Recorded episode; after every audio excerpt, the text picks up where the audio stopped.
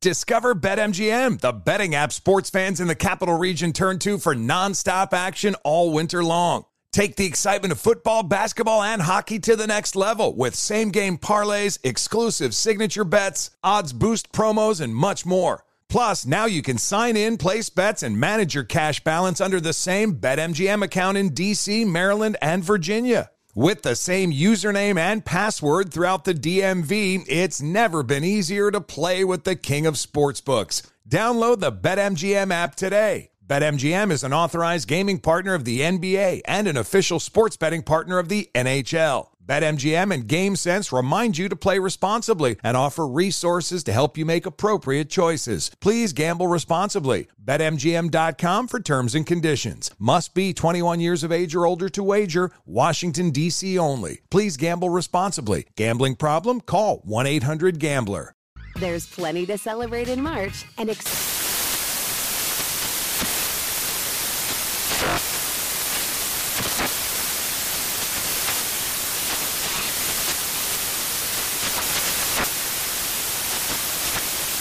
National Craft Month with the perfect pizza at home class from Craftsy. And anytime is right to listen to iHeartRadio's iHeart Country Radio. Discover more shows and movies for free.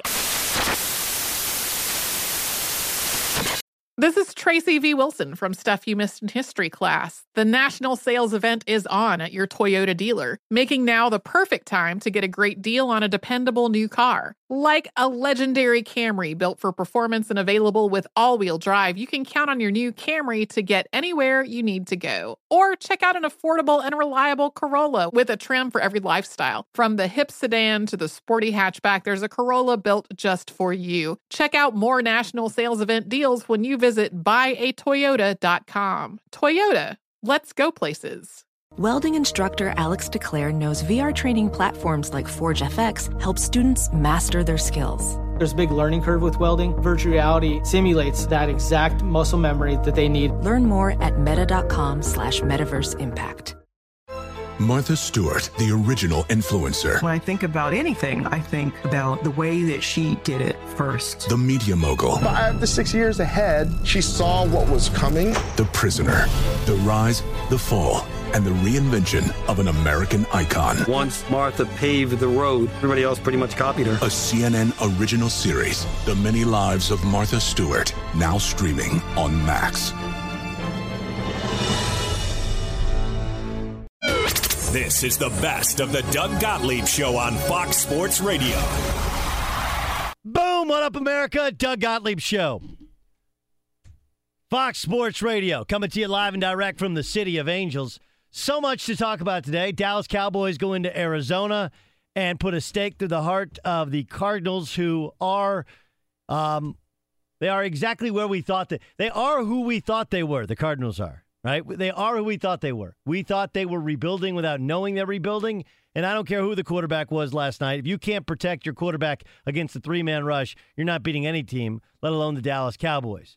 But Dak was better. The Cowboys were good. And in spite of the fact they were tied going into the fourth quarter, and the Cardinals had the ball going into the fourth quarter. I, I don't think the score is indicative, though, of a Cowboys dominant performance uh, as it appeared to be.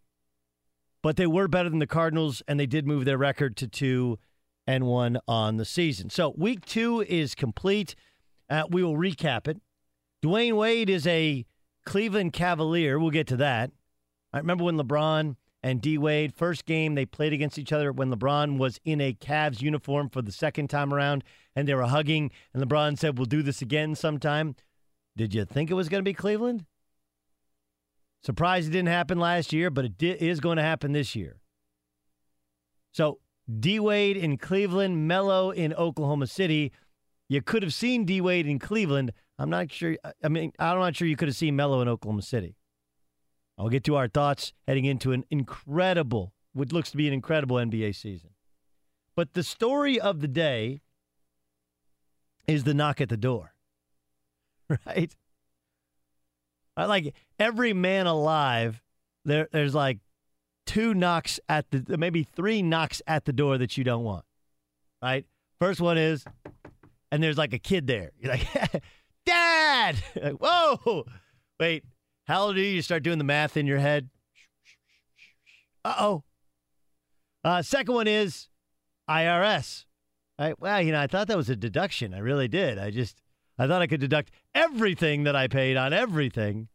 And the third one is FBI.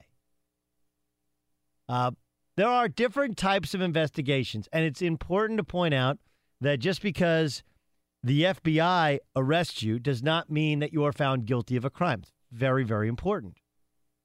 And so, all 10 people who were charged today in this corruption, fraud, and corruption scheme are innocent until they're proven guilty. However, however, uh, this is in many ways how the how the game has been played by some. There's a couple of common misconceptions. Right? One misconception is that everybody's doing it, right? And the guy who gets caught always says, "Everybody, I've gotten pulled over before." I'm like, "Hey, why'd you pull me over? You were going 80." Yeah, but everybody's going 80. I caught you. Doesn't really matter, right? This is this. I have the same feelings towards people who got caught in the steroid investigation or the bulk was Balco or Kirk Radomski. Remember Kirk Radomski? He was the Mets clubhouse guy who had the steroids. People were like, well, Kirk Radomski, there's a Kirk Radomski in every clubhouse. Like, yeah, but we caught Kirk Radomski. Barry Bonds was caught with Balco. So, with that in mind, yes, other people are doing it and don't get caught. That I would agree with. It doesn't make it okay that you were breaking rules, whether they're NCAA rules or, in this case, federal laws. I, I love it. Guy who guy who is so woke against the NCAA wakes up today is like, oh, the NCAA man, the like the NCAA is like, dude, we didn't even do anything. We just woke up and like, hey, here you go. Here's a case. And unlike your investigations, we actually have video surveillance, we actually have wide wiretapping, and we have the ability to uh, we have the ability to call witnesses. Right? We ha- we can make you testify. Joon Kim is the acting U.S. attorney. This is what he said about how it looks for college basketball. The picture painted by the charges brought today is not a pretty one. Coaches at some of the nation's top programs soliciting and accepting cash bribes. Managers and financial advisors circling blue chip prospects like coyotes. And employees of one of the world's largest sportswear companies secretly funneling cash to the families of high school recruits. Yeah, that's Jim Jim, Jim Gatto, who's the um, director of global sports marketing for Adidas and Adidas Grassroots. Uh, that's where that's where so much of this money comes from, right? He funnels the money through various different means, and in this case, college coaches have gotten involved. Now, the really smart college coaches, a lot of them, the head coaches, they have their hands washed of it. I don't know what happened. I don't know. They don't even have their assistants don't even have to be involved the shoe company or a financial advisor wants to get involved, fine. The difference is that most of the assistant coaches have the relationships with the players or the relationships with uh, with the AU coaches, and those relationships are valuable. So valuable that financial advisors, and this is, uh, I, I thought it was appropriate. They're like wolves. Well, listen, if I give you, because think about it, if you're a financial advisor and you hear a kid has a chance to be an NBA player I give you some money to make sure that that guy uses me as his financial investor, financial advisor. When he gets done, I'll end up making that, that money back in spades. Common misconception is everybody's doing it. Everybody's doing it. Everybody's not doing it. But there are a portion of kids that have their hands out. And those ones who have their hands out, everybody knows about. Uh, and then the question becomes can either Bruce Pearl or Rick Pitino survive this? Right? The the irony to this is I don't know how many guys everybody knows about Bruce Pearl in Tennessee, but I'm not sure if you guys are aware. Bruce Pearl once upon a time was the assistant coach at Iowa. And when he was at Iowa, he was recruiting a player who was the best player in the state of Illinois. And he recorded a conversation in which he asked him repeatedly what he got from the University of Illinois to commit and sign with the University of Illinois. I believe it was like 75 grand and a, and a Chevy Blazer at the time. This is back in the 80s. And that brought down the University of Illinois. The irony to it is there is no, at least I, I'm, I'm still in the process of reading 70 pages, but Chuck Person, of course, played uh, played for Auburn, is, is now an assistant coach at Auburn.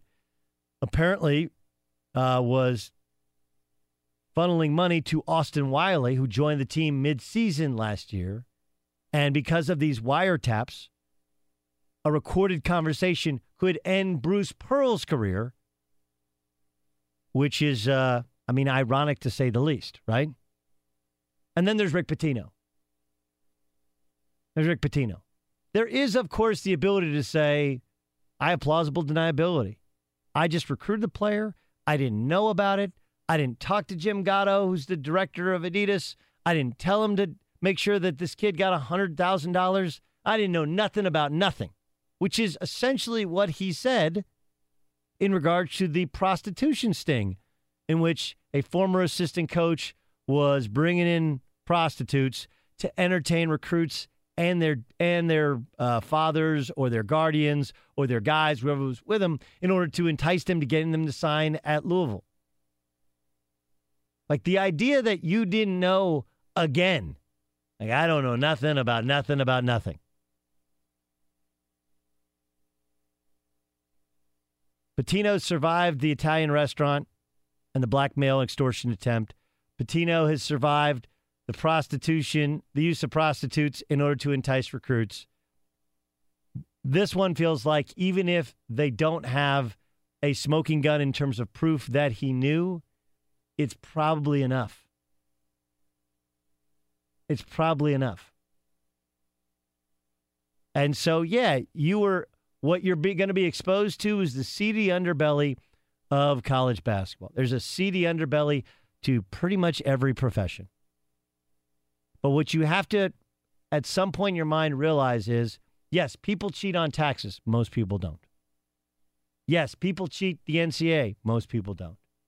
Yes, kids are on the take and getting money from agents and shoe companies. Most kids are not. And to the fan that says, hey, everybody's doing it, you got caught. And then, of course, there's USC, who is uh, like, look, USC has this is kind of I, I don't know how much you followed USC basketball, but this is how it always works. Go back and look historically. During the '80s, they had they won the they won the Pac-10, I believe, with Hank Gathers and Bo Kimble and Tom Lewis as freshmen, and then they went on NCAA probation. And then in the '90s, they had it rolling, and then they went and then they went through NCAA investigations. And then OJ Mayo was there and they had it going again. And then they went through and like this is the pattern for USC. By the way, it's the pattern for uh, for some other of these schools, the Louisvilles of this world, the Auburns of this world. Um, not as much Oklahoma State, where one of the assistants, but some of this dates back to when he was at South Carolina. But Oklahoma State, in at least in football, you know, going back to the '80s was.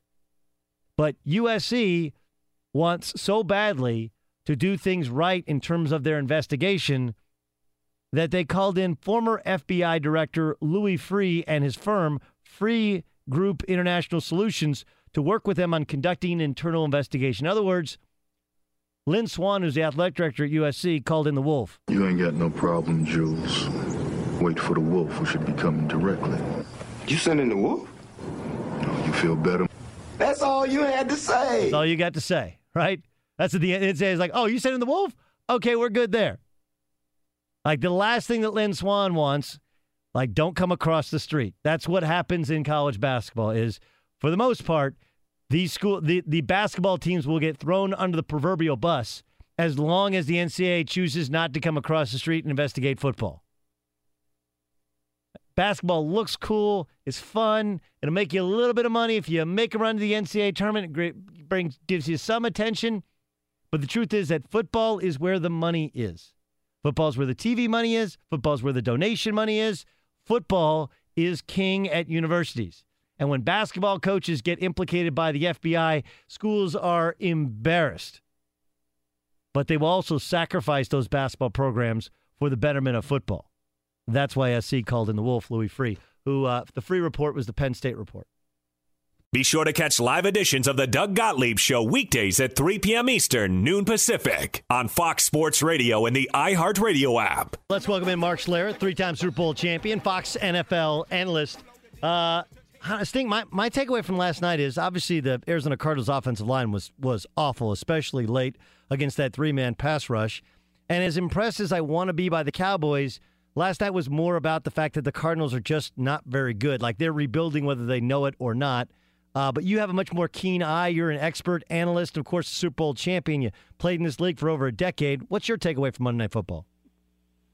Yeah, I mean, I'm not a whole lot different than you. I, I think the the Cardinals are an aggressive, outstanding defense. It's just going to wear out because the Cardinals' offense can't stay on the field. They can't run the ball with any consistency, and they certainly can't pass protect. I mean, if you've got five guys that can't block three guys, then you need to find five new guys. I mean, that's what it boils down to for me. And you know, oftentimes you try to get clever, you try to get tricky, you move your left tackle, who's been a left tackle forever, over to the right tackle position, thinking you're, you know, you're going to create an opportunity, and you end up creating two holes. Um, so it just is a it, philosophically, it's a bad look for me. Um, they very, they very much struggled, and and you know, you talk about the Dallas Cowboys. Dallas Cowboys have a formula. Um, they should have been down 14 nothing right off the bat. A holding call on Veldheer at the right tackle took away a touchdown, then they miss a field goal, and and that's the way it goes. I think the Cowboys had three plays in that first quarter, three plays in the entire first quarter. But it just goes to show you that if you can possess the ball, you can run it, you can set up your play action. We saw the the uh, Dak Prescott, um, you know, rollout or not even a rollout, but the read zone play where he goes around the edge and launches himself over for the touchdown. When you have the ability to possess the ball, to control the line of scrimmage, um, you open things up. And, and I think the biggest thing for the Dallas Cowboys is formulaically speaking, you know, people will talk about Dak Prescott being a game manager. Good. Manage the game because you've got to protect that defense. It's fast, they're young, they can make plays. We saw playmakers on that defense, but if if you let them just hang out there to dry, dry, they're not they're not a they're not the most talented group. And you saw what happened when they had to be on the field for an extended amount of time against the Denver Broncos two weeks ago. So there's a formula, and and I believe that Dak Prescott is an outstanding young quarterback. He's going to be, you know, he's he's on his way to being one of those stars in this league but there's a formula in Dallas to win games, and they've got to adhere to that formula. Otherwise, uh, they'll expose that defense and get blown out. All right, the Denver Broncos defense could not have been more impressive in Week Two. It was equally, it was pretty impressive in Week One as well, up until the fourth quarter when the Chargers scored some points and could have tied in a late field goal. But then they go into Buffalo and lay an egg. Um, how much of this do you put on? Hey, look, this is the sign that Trevor Siemian is just not good enough at the end of the day. Yeah, I don't even look at it that way. I mean, I, I look at Trevor Siemian made a couple of really bad decisions. Young quarterbacks are going to do that occasionally. He made a couple of bad decisions, but you've got to look at a coaching staff. When you decide to go for a, a fake punt on your own 31 yard line and you leave your whole offensive line in, like the last time I checked, there's not one offensive lineman that plays on punt cover. None of us do. And so I look at that and say, well, instantly you may have had what you thought was a good look, but you completely tipped your whole, you know, you completely tipped the whole defense or the whole uh, punt um, punt return team that you're going to run a fake. So that was just a bad coaching decision. Then you've got the second leading rusher in the National Football League in C.J. Anderson, uh, who was averaging almost five yards a carry. You gave it to him eight times. And oh, by the way, Jamaal Charles on nine carries was averaging almost seven yards a carry, and you only gave it to him nine times. So you put your quarterback in a bad position, a young quarterback in a bad position, without the opportunity to run the play action stuff and some of the things he's been so successful at. And then defensively, you know, it's funny because coaching will get this. Uh, you'll have this will happen to you. You basically said to me defensively that we don't believe Tyrod Taylor can beat us throwing the football. He was 20 of 26 for over 200 yards, two TDs, no interceptions. And so you're a team that plays 90% straight man coverage, and you played a bunch of matchup zone coverage. So essentially, you you were afraid that Tyrod Taylor in man might take off and hurt you running the football. So you changed what you do. Um, instead of just saying, "Hey, rush lane integrity and all these things," we're going to go ahead and change what coverage we play. And you gave up a bunch of crossing routes and a bunch of easy completions, things that you haven't given up you know, you you really haven't given up in three years, and so there's another coaching decision that was made on your first road trip. To me, just a couple of really bad coaching decisions, offensive coaches, head coach, and your defensive coaches that really ended up costing you a game you probably should have won. That's Mark Schlereth, three-time Super Bowl champion, former Denver Bronco, former Washington uh, Redskin. What were the Redskins able to do defensively to which uh, you had this high-powered Raiders offense that could never get off the ground? What did they do that that allowed them to really stifle those Raiders? Yeah, I was I was shocked. I mean, they took the punch to the Oakland Raiders up front right off the bat, creating pressure on Derek Carr, uh, creating turnovers right off the bat. But it was really just physical domination on offensive line that you normally see get off the ball, control the line of scrimmage.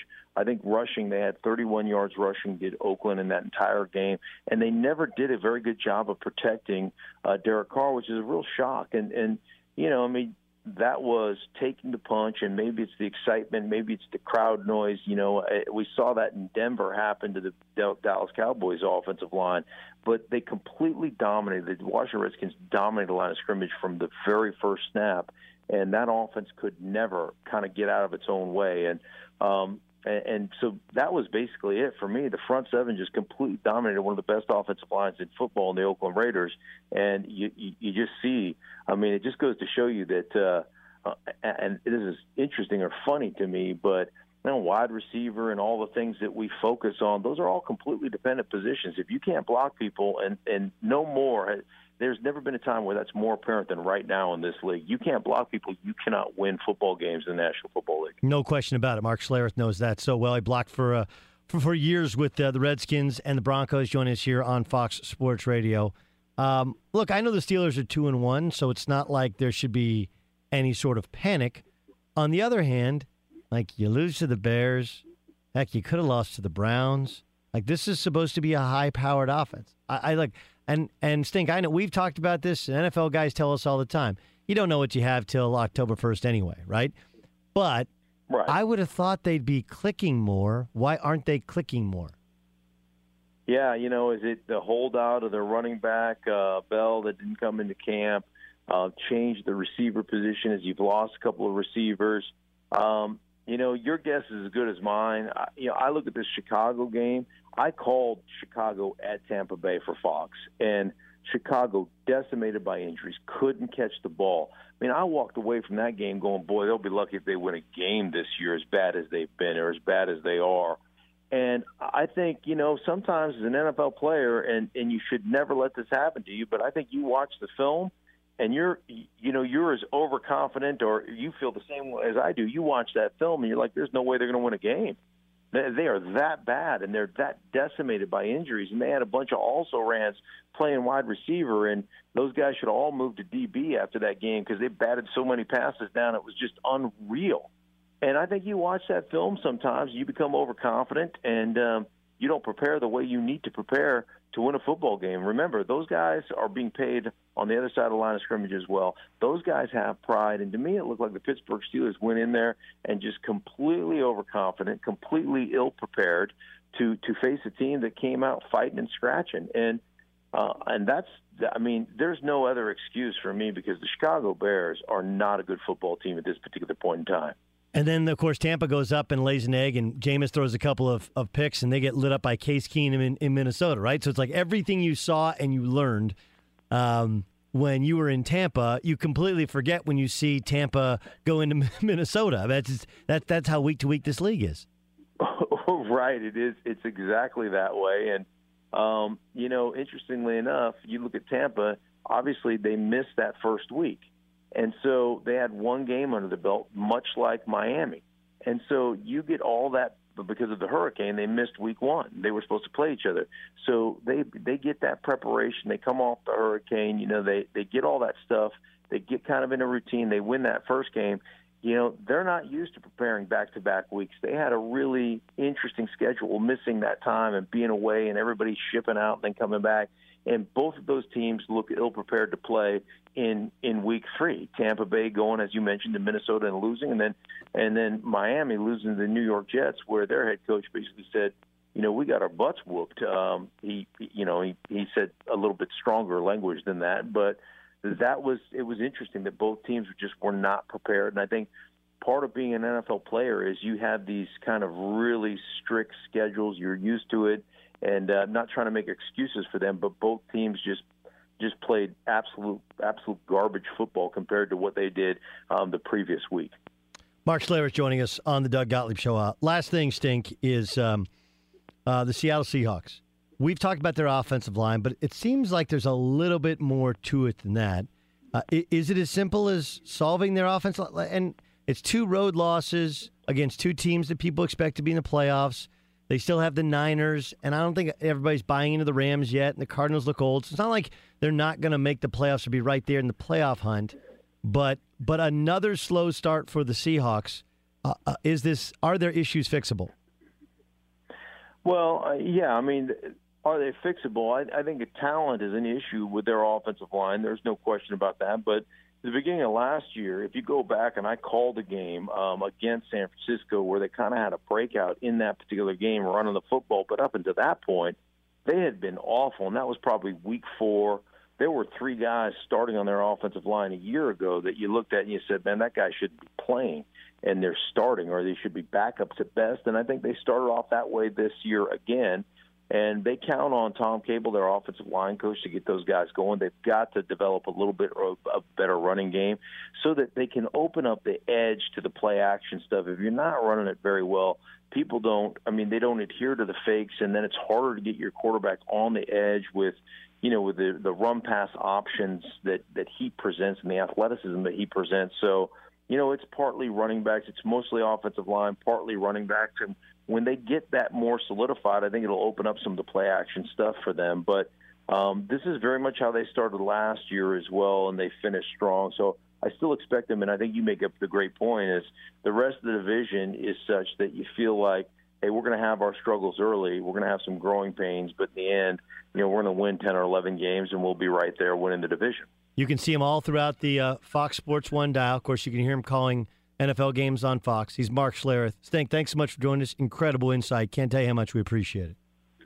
Oh, anytime, Doug. Always good to talk to you, buddy. Fox Sports Radio has the best sports talk lineup in the nation. Catch all of our shows at foxsportsradio.com and within the iHeartRadio app. Alejandro Villanueva uh, served three missions as a ranger in uh, Afghanistan.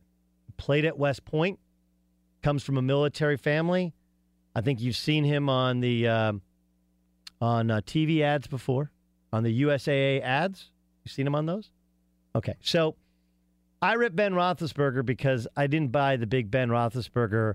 Uh, if I could do it again, I couldn't sleep last night. I wish I was out there at midfield because I would have had my hand over the heart because of the flag. I, I like Ben. If you wanted to be out there, be out there. If you didn't want to be out there, uh, you know, if you if you wanted to be out there and you didn't do it, don't go back and go like, well, I wish I would have. I just I find that to be very phony and to fall very flat. Alejandro Villanueva actually apologized yesterday. I want you to listen to what he had to say. Regardless of, of this plan, very few players knew that I was going to the tunnel because I only asked the team leadership. And so because of that, I didn't give them an opportunity to stand with me uh, during the national anthem. Um, that that is the very embarrassing part uh, on my end and, and what transpires. Because- yeah. So we've this is what I tweeted yesterday. When a former soldier is made to feel bad for saluting the national anthem, we have reached peak ridiculousness. Uh, I've tweeted things that are good, that are bad. I wish I wouldn't have tweeted in the past. You know, like everybody comment I thought at the time was funny or whatever. Um, that sucker has 15,279 likes. That's the most of any any tweet. And I think we're all kind of to the point where it's like, really? really? Like we made a guy who's actually served our country in the battlefield feel bad that he took it upon himself to walk, I don't know, 10 steps further than his teammates and salute the flag. Whatever happened in the Pittsburgh locker room where they got screwed up, like the intent, I'm a big, what's your intentions? And their intentions were like, look, we're all mad. We're kind of united. We have different ideas on how we should protest. Let's figure something out. And he's like, you know, I just, I got to get out there because this is what I believe in. I don't understand. Uh, somebody is going to have to fill me in on how we are allowed to have freedom of speech as long as it agrees with what I say. Like, that's not how it works. And if anybody has earned the right to respect or disrespect the playing of a national anthem, it's that guy. Way more than the 52 other dudes in Steeler in Steeler uh, black and gold, black and yellow. So we have reached peak ridiculousness. And so if you're wondering, why don't you talk more about it? That's why.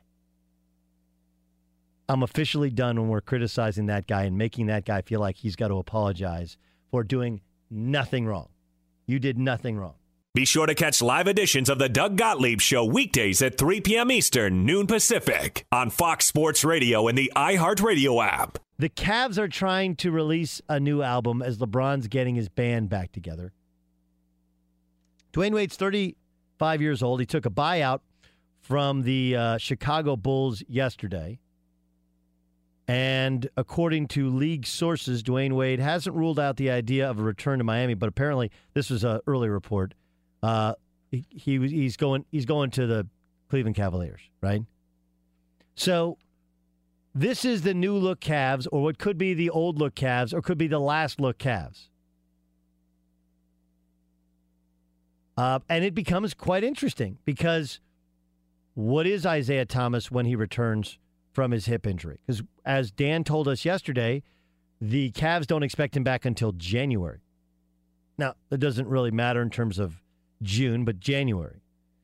They have Derrick Rose, remember? I think about the mixed match parts of former MVP Derrick Rose.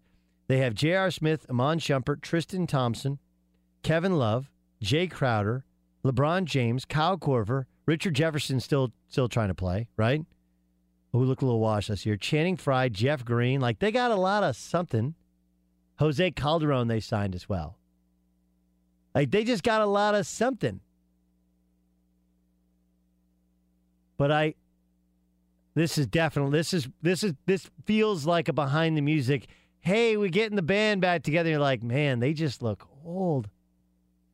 They do not look the same. You go hear them at like the county fair, like the state fair. You're like, man, why are those guys still doing it? why, why are they still, still doing it? Why are they still up there? Like, man, they have they got bills to pay, man. You know, thank you, Cleveland. Um, I mean, look, I'm I'm interested in it. There's some really kind of clever pieces, but like, you can't play Isaiah Thomas and Derrick Rose together. Just too little, can you? Just too little. And it, then what do you do with J.R. Smith and Kyle Korver? And like their their problem was they couldn't guard Kevin Durant last year, right? Like they just didn't. And you know, if you focus on Kevin Durant, then who's going to guard Klay Thompson, Steph Curry? Boy, I I don't know how much better they got. They're different, but I'm not sure better. Yes, Ramos. I thought I was telling this to Ryan. I thought Dwyane Wade didn't like LeBron. I, didn't they have a problem when he left Miami? I thought that was a, there was a big problem with him, like when LeBron left. Like nah, ah, no, there wasn't. They're they're boys. Okay, they're boys. I think Dwyane Wade's problem, and this is what they you know they they made it out to be. Hey, Pat Riley used Dwyane Wade to take less money to get LeBron, and then and then last summer wouldn't pay him, so that they could go out and get um, Hassan, keep Hassan Whiteside, right? They still, you know, they offered him like eight million dollars less, and the the Bulls overpaid him to come home. Like that would somehow uh, figure, you know, fix things. Yeah, music. So as long as LeBron is on that team, are the Cavs still the best team in the East? Um, I think so, but I don't know. So, like, I actually think the East is pretty competitive now. Like, Boston, remember, has 11 new players. That's a lot. That's a lot. You still have the Wizards who are right, who are, I think, in the conversation. I think everybody wants to know what becomes of the Heat, whereas the Heat suddenly got better at the end of the season and nearly made the playoffs. Then you got Milwaukee, who doesn't seem to be far off, right? They have a burgeoning superstar in their own rights, but they're missing some stuff. Uh, yeah, the Cavs are still, but remember, the Cavs didn't have the best record in the East last year. And that was with Kyrie Irving. And now you have Dwyane Wade, who's still good, but not nearly Dwyane Wade of old.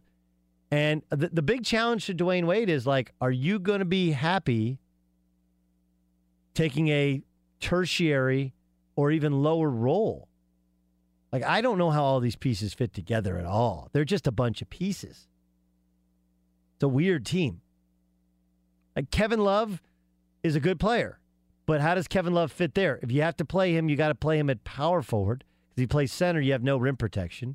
You play Tristan, you have rim protection and a rebounder, but a non scorer. Okay, but then if you play those two, there's your kind of rebounding. Or you take Kevin Love out and you play LeBron at the power forward. Okay. And now you can play a bunch of guards, but Dwyane Wade's not a great three point shooter, He's not even a good three point shooter. Isaiah Thomas has to have the ball in his hands. I, I don't I don't love it. I don't love it. Fox Sports Radio has the best sports talk lineup in the nation. Catch all of our shows at foxsportsradio.com and within the iHeartRadio app. Denver Broncos are 2 and 1 in the season. Their linebacker is Brandon Marshall. He's kind enough to spend some time with us here on a Tuesday on the Doug Gottlieb Show. Brandon, how are you? I'm good. How about yourself? Good, man. Uh, so, look, last year, uh, you took a knee. First half of the year, you took a knee and there there were some a lot of people that didn't like it. What was why did you take a knee? Oh, I, I took a I took a knee because um, you know of the racial equalities inequalities. I'm sorry, um, you know that that's going on uh, uh, in this world, and you know um, a lot of the you know the, the shootings that happened you know last year, and uh, you know nothing was happening um, as, as far as justice. So that's that's why I took it. Okay, so then uh, by mid-season, you know, you had open conversations, I believe, right, with the head of police, with other community leaders. Is that is that uh, one of the reasons that you decided to no longer do it? Yeah. Um, well, I had a conversation um, with the police chief, uh, the Denver police chief, and um, you know, he, I, I, got his point of view, you know, and he got my point of view and how uh, a lot of people feel, and um, you know, he, he actually, um, well, the department actually decided to change their use of force policy. So I take that as a win. Um, you know, I take that as, you know, I had a hand in that. Um, so, you know, after that, you know, I figured, well, I got my point across. You know, um, I, I, I don't, you know, my feelings haven't changed. I got my point across, but um, it's, it's not necessarily, it's not necessary for me to kneel, kneel anymore. Okay, so then, um, so then this weekend, what was it like for you emotionally, mentally? Going into the game in Buffalo with what the president said Friday and the suddenly reinvigorated conversation about players kneeling and, and what you guys should do? Yeah, man. I mean, it, it, you know, a lot of people um, decided to do it. I think we had 32 people on my team do it. You know, a lot of people came up to me and, um, you know, said they were going to do it and and asked if I if I was going to do it, and, and I said, look, I'm, I'm down. I I didn't been here before, so I, I'm definitely down to do it. But you know, I think a lot of people took it personally. Um, a lot of us took it um, very personal. You know, people that never even thought about kneeling before took it personal. So um, that's why you see the outcome that uh, that happened on Sunday. Okay, so w- was this? I, I guess the question becomes: as somebody who had, like, look, you had a reason and you wanted to start a conversation, and you end up getting something out of that conversation last year.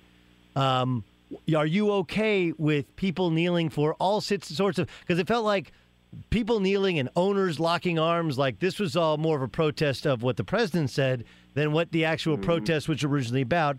Are you okay with that? You you uh, is that something that, that sits okay with you? Uh, I'm okay with it. You know, I'm, I'm, okay with it because you know, like I said, you know what what the president said was was extremely disrespectful. Uh, it ruffled a lot of feathers. So of course people are gonna, um, you know, uh, I guess rebel. You know, instead of instead of getting in line, people are going to go the opposite way. So, you know, I'm okay with it. Uh, you know, I definitely don't want the, the original message to get lost in you know what the the president said. Um, but you know, I'm definitely okay with it. But you know, it's interesting because like, look what he said were things that were said to you last year, weren't they? I mean, these are things that, that people in right. Yeah. I mean, this is something that you personally experienced, which I think other people were surprised by. But you know, like I, am sure part of you had to be like, yeah, this is what there are. There's a good. There's a portion of the population that thinks exactly what the president's saying. Oh, absolutely. It's it's, it's definitely a, a, portion of that population that agrees with him. Um, you know, a couple of my teammates came up to me and, and told me about the comments that they had in their uh, I guess on their social medias and stuff like that. But I was like, you know, I'm looking at, it, I'm like, yeah, that's this is nothing compared to what I was getting last year. You know, last year was just me by myself, so it was almost like target practice. You know, anybody that wanted to say something said it. Um, you know, I received a lot of you know hate mail, so you know, it's it's it was definitely worse last year. Do you put any part of the loss on this on on the protest as a distraction?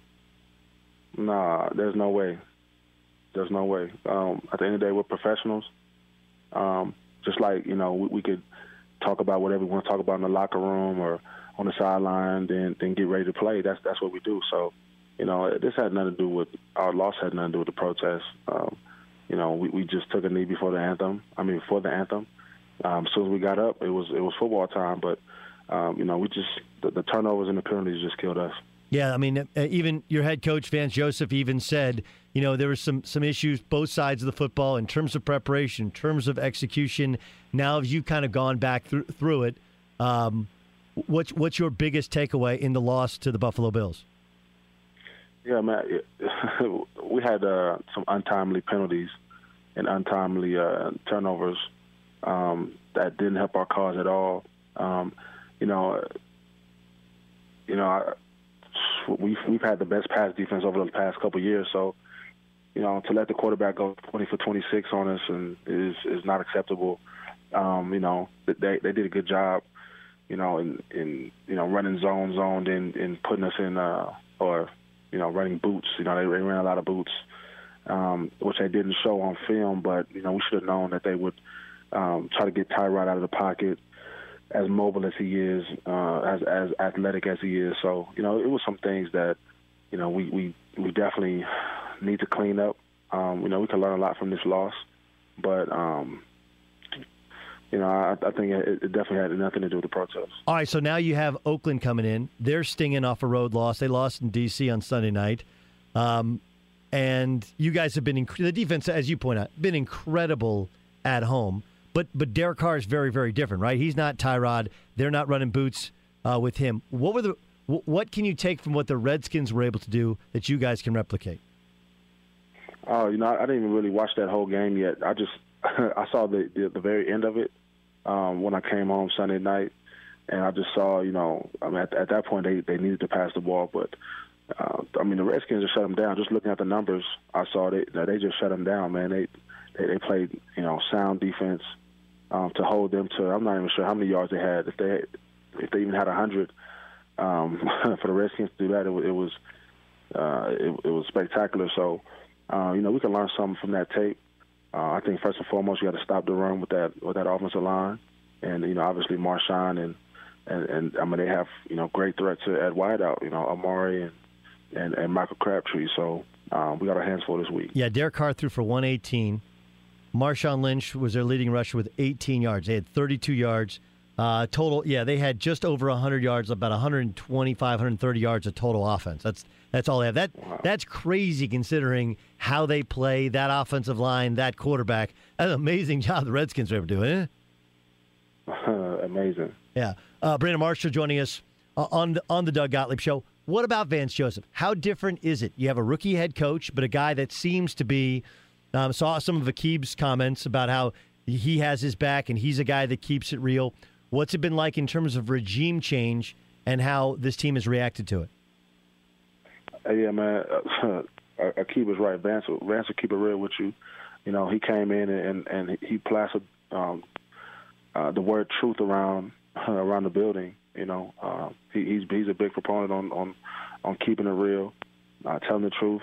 You know, and, and and that's what we do, man. And and honestly, I mean, I, I really love um, the fact that Vance is our head coach, man. He's a, a great, great coach. Uh, he demands the best out of us, but he's a player's coach as, as well. So to have him to have him there, um, you know, and that, he, definitely understands us, you know, our bodies too. So you know, whenever we need some breaks, you know, he'll give us that. So, um, you know, and he's passionate, man. He's extremely passionate.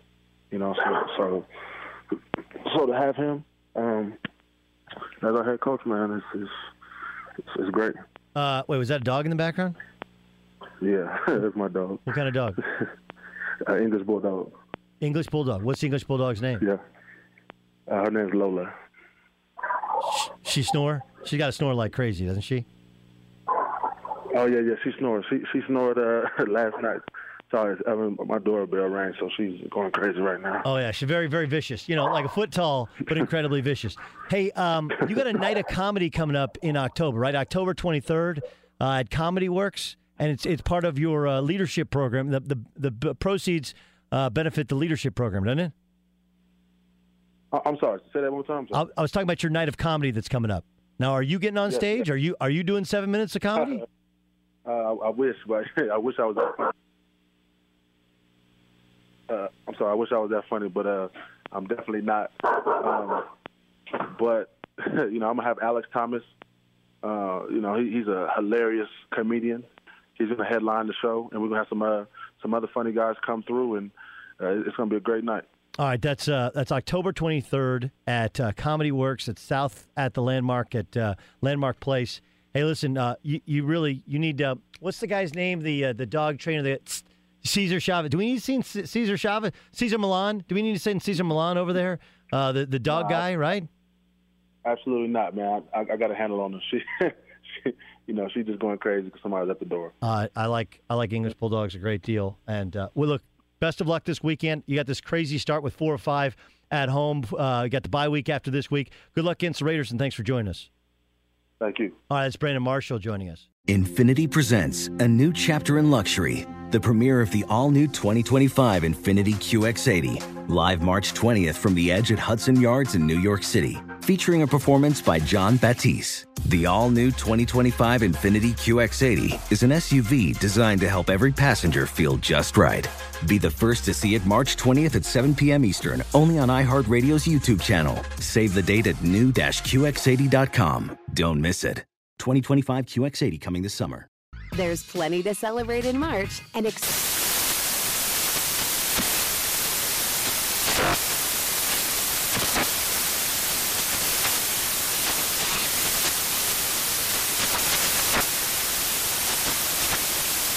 Craft Month with the perfect pizza at home class from Craftsy. And anytime is right to listen to iHeartRadio's iHeart Country Radio. Discover more shows and movies for free.